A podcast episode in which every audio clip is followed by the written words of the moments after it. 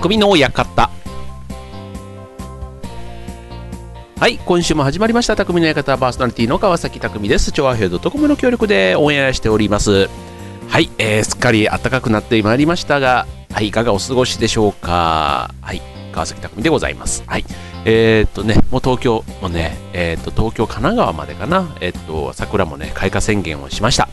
はいもうねポカポカ陽気と思いきや今日はねちょっとね雨が降ってますよね。あね。降ってますね。で、あのー、そう、この間のね、週末もすんごい嵐みたいなね、もう、ね、あのー、僕の住んでるこの千葉県というかね、はもう35メートル、38メートルとかね、もうね、すごい風でしたよ、本当に。ね、あのー、関東地方に住んでる方はみんな体験してるかもしれないですけど、うん、でもね、まあこれも、あのね、もしこれ、花が、ね、桜の季節だったら、もう一気にこれで、ね、花が吹き飛んで、ああっていう感じかなと、なんかそういうの前でよかったななんていうのをね、ちょっとあの思ってたんですけど、まさにね、あの、風が強かった先週の土曜日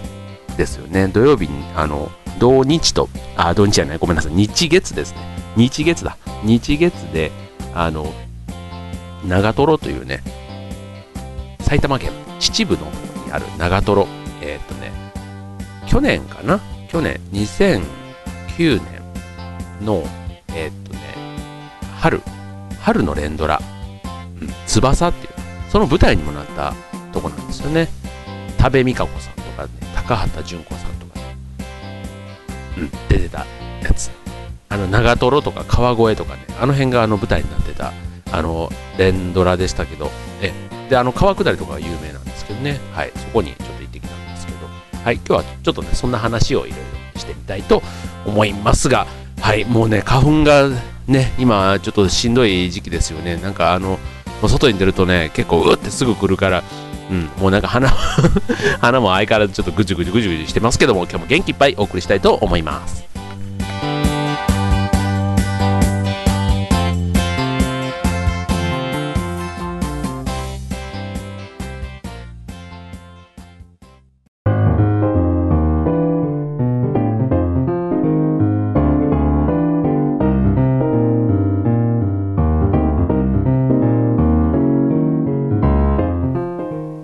ということで今週の匠の館ですけども、はい、もう春満開です。ね、あの今ね、もう春休みになってる学生さんも多いのかな。なんかもう昼間からね、なんかみんな賑やかですね。思い出作りなのか、うん、なんかあちこちでこうね、こう、なんか元気な若者という感じで、うん、なんか見てるとね、なんか不景気っていう感じを忘れさせてくれる、そんな勢いがあってみんな楽しげにね春休みを満喫してますけども、はい、うちの子供たちもねもうすぐ春休みなんでね。なんか今先生とのなんか先生のお別れのなんかこうプレゼントっていうのかな？なんか寄せ書きみたいな。ねあんなんとかを一生懸命作ったりしてますけども。なんかそんなのも懐かしいなぁなんて思いながらねちょっと横目で見てはいるんですけどね。はい。でねあのオープニングで話しましたあの長瀞。ね長瀞町というねあの東京からだとね大体2時間もあれば着くんですよね。あの関越自動車道でずっとね花園インターという結構渋滞で有名な新潟の方から帰ってくる高速にね行く途中にあるインターチェンジが降りてね20分30分ぐらいかな、うん、で行くともうねあの川下りで有名なあの辺りまでえ行っちゃうんですよね。なんか意外とそう考えるとねもっとすんごいねなんか山梨の方かなと思いきや、うん、意外や意外。意外とあの首都圏からは行きやすいそんなところだったんですけどね、はい、でここにね何をしに行ってきたかというとねあのお宝登山というね登山と言いつつもまたこれもあのマラソンつながりなんですけどねあの陸を走るだけじゃもうね物足りなくなったわけではないんですがあの山を走る、ね、トレイルランというのにね初めて今回行ってきたんですよね、はい、長瀞アルプスと言われるね。あのそんなにアルプスって言ってもそんなに別に標高高いわけではないんですけどただあのやっぱりあの山並みというかもう山のなんだろう山あいにある町だから、うん、ちょっと上がるとねすごいあの景色が綺麗んですよ、はい、でね今回あの14キロを、まあ、山の中をこう走って降りてっていうねそういうのに大会に参加してきたんですけどまだねこれあの長瀞町のね町おこしのそう目的がねまたね結構良くてですね、えー、町づくりそして町の活性化のために住民のボランティアを通じて我々でも何かができるという達成感を味わうことを第一の目的としています。すごいですね。我々でも何かができるという達成感、ね、でこの目的を達成するために国体の時のようにイベントを開催しボランティア活動の場を設けたのがお宝登山です。ただ普通に山登りの競技を開催するのではなくアスリートもボランティアも楽しいと感じるイベントを開催し長瀞は面白いところだと味わっていただくのを第2の目的。で第3の目的すごいですね目的。3つあるんですね。えー、本年宝登山、えーとね、宝登る山って書いてね宝登山っていうねその山を登るんですけどね。宝登山神社は御鎮座1900年すねすごいですね。1900年の節目の年だったんですね。でこれを記念し開催するものです。で以上により全国的になお一層名山であることを知らしめることができさらに第4の目的もありました。長瀞町を訪れる観光観光客の増加を図ることを目的とします。ということででいろんなあの観光協会あの町のね観光協会だとかあと地元の新聞社とかそういったところがねあの公園でついているそんな大会だったんですけど、うん、あの参加者はね大体100 200名はいなかったですね。はい。200名はいません。150ぐらいかな。うん。あの大会にしては結構こじんまりしてたんですけどまたねそのねこじんまり感がすごくねあの良かったです。あの朝ね、ほんと5時ぐらいに家出たんですけど、その時はね、ほんともう暴風、もう家家の周りとかもね、あの古い家のなんか屋根がちょっとと浮き上がってとか飛んでたりするような、ほんとそんなね、悪天候の中出発したんですけど、うん、現地に着いた7時半、8時ぐらいにはね、すっかりあの青空が覗いて、いや、なんてついてるんだなんて思いながらのスタートだったんですけどね、はい。いやー、なんかね、うん、良かったですよ。何が良かったかってね、まず山を走るっていう、またね、陸を走るだけじゃなくて、ほんとね、登山なんですよ 階段とかね、最後の200段ぐらいの階段があったりするところを、ガーって上がるんですけど、もうね、もう笑えますね。なんか、もう、あの、一緒に走ってる人たちもたくさんいるんですけど、もうあまりの辛さにね、みんな喋るんですよね、こう。もうすっかり友達みたいな。感じで下山する頃にはねああお疲れ様でしたみたいななんかこうマラソンにはないこう一体感というか あの、うんまあ、別にそれ以上なんかあるわけじゃないんですけど、うん、あとね150人ぐらいのそういうこじんまりしてたやつだったんであの下山するとねみんなね先に着いた人たちが 自分なんか全然遅かったんであのなんなんですけど、うん、着くとねみんなが拍手でこうね一般のあのね神社がスタートで神社がゴールなんですよ。なので神社でこう参拝客とかもみんな沿道でわーってこう拍手して迎えてくれたりとか、うん、あと最後こう表彰式の時にも、まあ、お宝と言われるね何かっていうのはちょっと内緒ですけどね。あの表彰状というかあの認定書、タイムが入ったタイムと順位が入った認定証とあと記念のタオルとねあとお宝と言われるそれもねちゃんとねなんかねあの神社のあの宮司さんね宮司さんがちゃんとその願いを込めたそんなね記念のものをいただけてねなんかね あのありがたありがたいなあなんて思いつつはい大会は終わったんですけどちなみに14キロ、えーとね、山でいうと500メーターぐらいの山を、まあ、上がってまあそこからねずっとアルプスと言われるだけあってねこう山を上がったり降りたりこう尾根を走り抜けるわけなんですけどね。え、ー、と僕はね118本約2時間ですね。制限時間2時間だったんですよ。なんでねギリギリ制限時間内でのゴールはしてるんですけど1位の人がね14キロ60分30何秒とかって言ってましたね。あのね 途中ね一回すれ違うところがあるんですけどびっくりするぐらいね山の中の走り方じゃない。山だからね一応あの根っこ木の根っことか結構ねあのほとね崖みたいなところも降りたりするんですよ。で降りたりするんでこれねやっぱり上りよりね下りの方が怖いですね。うん。あんまりマラソンってね、そんな下りを走るってことなくて、まあ、上りはたまにね、橋とか坂とかこう、登ることはあって、そこで追い越せた人も、今度ね、下りになると、自分なんか逆にあの、膝がね、ちょっと、あの、ななんだろう、ついてい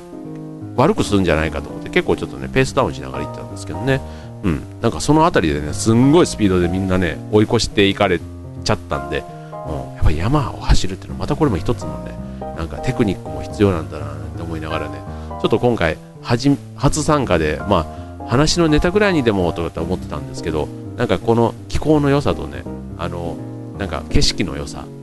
うん、あとね山頂がちょうどね今梅の満開の季節だったんですよね、うん、だからそのねなんかあの花もすごく近くに見れたり、うん、なんか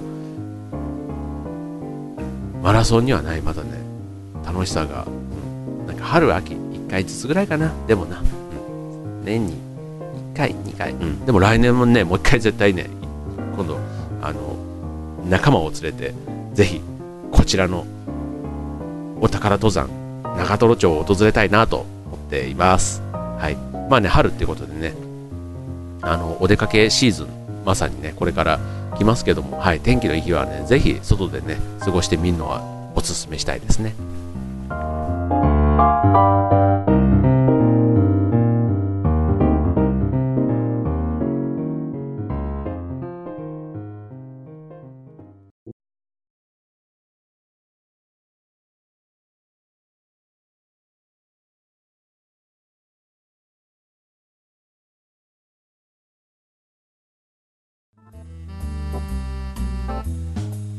ということで、続いてのコーナーですが、はい。あのね、長瀞がね、すごくね、もう本当良かったんでね、ぜひ、あの、皆さんにも、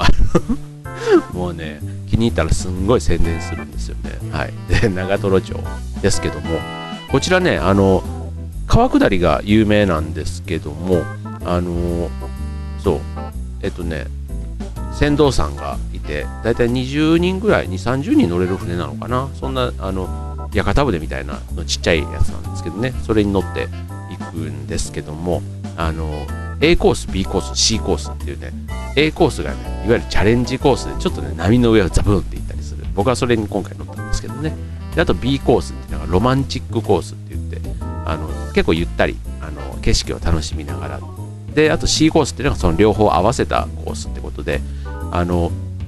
うん、川下り。まあいろんなね川下り鬼怒川ですとかあと京都ね関西の方だと京都保津峡のね川下りなんて有名だったりしますけども、はい、僕の乗ったその A コースチャレンジコースっていうのも3キロを約30分っていうことでねあの運行してるやつなんですけどこれね冬だとねやっぱり水が少ないからあの35分ぐらいかかるらしいんですね。はい、であのやっぱ春先とか雪解けというか水量が増すとどんどんどんどん速くなってもう夏とか一番ドピークになると10分ぐらいで降りちゃうなんて言ってましたけどね、はい、僕が今回乗った時は約20分ぐらい、う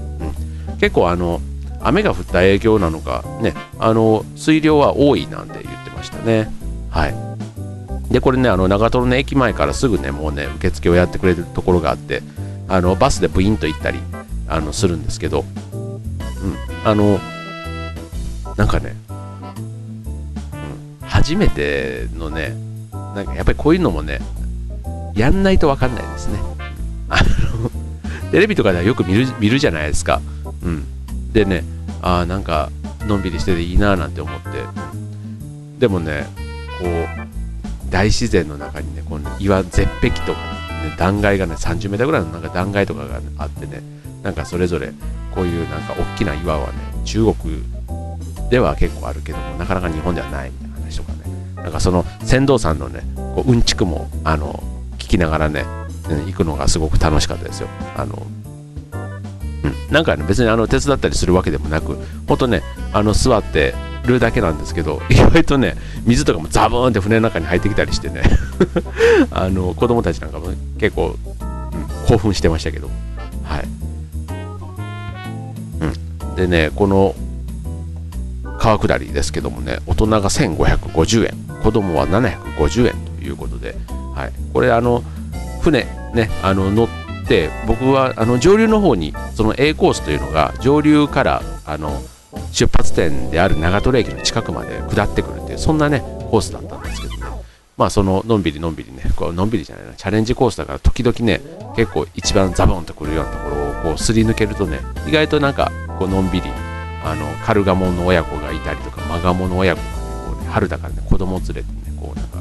なんかいたりする。そんなのもねなんかあの微笑ましいというかねあの眺めながらのそんな船旅でしたけども、うん、でねこれねまたあの下車下下船するとねそこからまたあの駅の方までこうお土産通りというかね商店会みたいな商店街みたいなのが続くんですけどねまたここがねすごいあの居心地がいいんですよ。なんか両側ねお土産が軒を連ねていてほんとねもうあっちも覗いてこっちも覗いてってねほんとそんなしたくなるような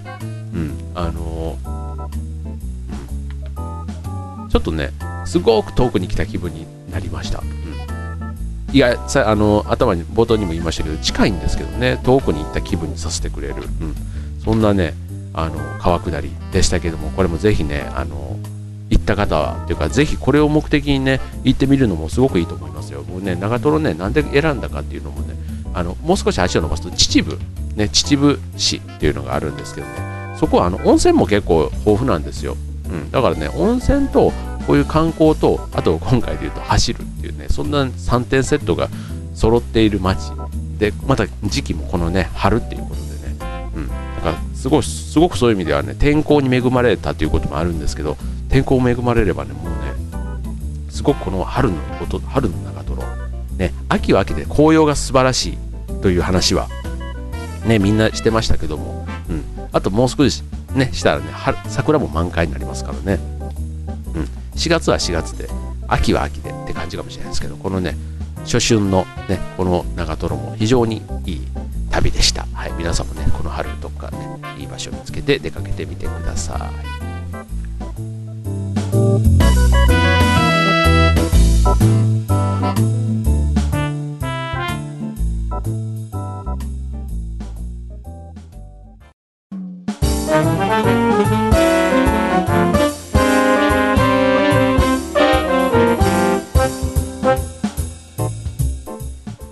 はい、ということで、匠の館エンディング近づいてまいりましたが、もう今回ね、ちょっとね、あの、花粉のね、花粉というかね、もう鼻がね、もうぐじゅぐじゅぐじゅぐじゅしてますよね、もうほんとね。あの ね、皆さん大丈夫ですか？なんか、あのね、もうしょうがないけど、しょうがないんですけど、うん、あの、ね、薬を飲んで治るものなのかは分かりませんが、はい、もうこの季節のね、もう季節行事としてもうね、受け入れざるを得ないんですけどね、はい、あの、この間ね、先日、そのさっきの長瀞の続きなんですけど、まあエンディングと言いながら普通の話なんですけど、ね、あの、初めてね、いちご狩りってやつに行ってきたんですよ。まああの、子供に行きたいっていうのも前から言われたっていうのもあったんですけど、あの、6月までいちご狩りをね、やってるということで行ってきたんですけど、うん、あの、ね、いちご食べ放題ってね、あの、あと練乳も買っていったんですけどね、うん。あの小松沢レジャー農園っていうねこれ秩父にあるあの結構有名な観光農園なんですけどあの椎茸狩りとかねあとねあゆなんだマスあゆあゆ釣りかな？うんなんかそういったのもあったり、うん、結構あのほんと一日過ごしてあとちょっとしたなんかミニハイキングとかもできたりするようなもうなんかいろんなものがね揃っているそんなあのレジャー農園だったんですけどしいたけ狩りもできるしあと秋にはブドウ狩りなんかもかな、で、この時期はね、いちご狩りをやってたんですけど、うん、いちご狩り体験してきて、うん、ほんとね、あの、もいで食べるいちごってね、あ、ね、なんかいつもいちごって結構ね、ケーキにだったら1つだし、そんなにね、バクバクバクバク食べるもんじゃないなというのをね、ほんと30分食べ放題でね、えっと、1500円ぐらいでしたかね、うん、大人。うん、あ、でも子供もそれ、それなんですよ。子供も、あ、1300円かなぐらい。うん、1300円。ぐらいかな、うん。だったんですけど、うん、いやー、食べましたね。うん、なんか、でもやっぱ水気だからね、あのすぐにあ、別にお腹にはたまんないんですけど、うん、あの、まあ、ビタミン C がたっぷりというかね、こう、もいで、こう練乳につけてこう食べるんですけど、うん、なんか贅沢な借り物でしたよね。うん、あのぶどう狩りとかあのみかん狩りとかと比べてね、あと梨もぎとかね、と比べても、うん、なんか1個あたりがなんか高いんだろうなっていうイメージがあるだけに、うん、でもね、これね、相当ね、お客さんも入ってるんですけど、これんだけ取って、次の人が大丈夫なのかなっていうぐらいね、ほんとね、いっぱいみんな取ってるんですけど、まあ、ニョキニョキニョキニョキね、あの緑のいちごはね、確かについてはいるんですけど、これ今日こんだけ食べたら明日いきなり赤い実はできないだろうっていうぐらいね、あの、食べさせていただきました。はい。あの、いちご狩りもね、あの、そんなにしょっちゅうやるもんではないと思うんですけど、ね、あの春のというか、ね、まさに1月からあのたまたま今回行ったところはね5月6月ぐらいまでやってるということでしたけどもはいそんなね初物体験はねやっぱりいつやっても楽しいななんて思いながらはいあの秩父寺を後にしたわけですけどもはい、えー、ねなんかね桜の季節にもなればなんか誰か花見の誘いでもしてくれないかななんて思いながらねあのこれよ休みの予定をね着々とこう見たりはしてるんですけどそう週末ねそうなんかとりあえず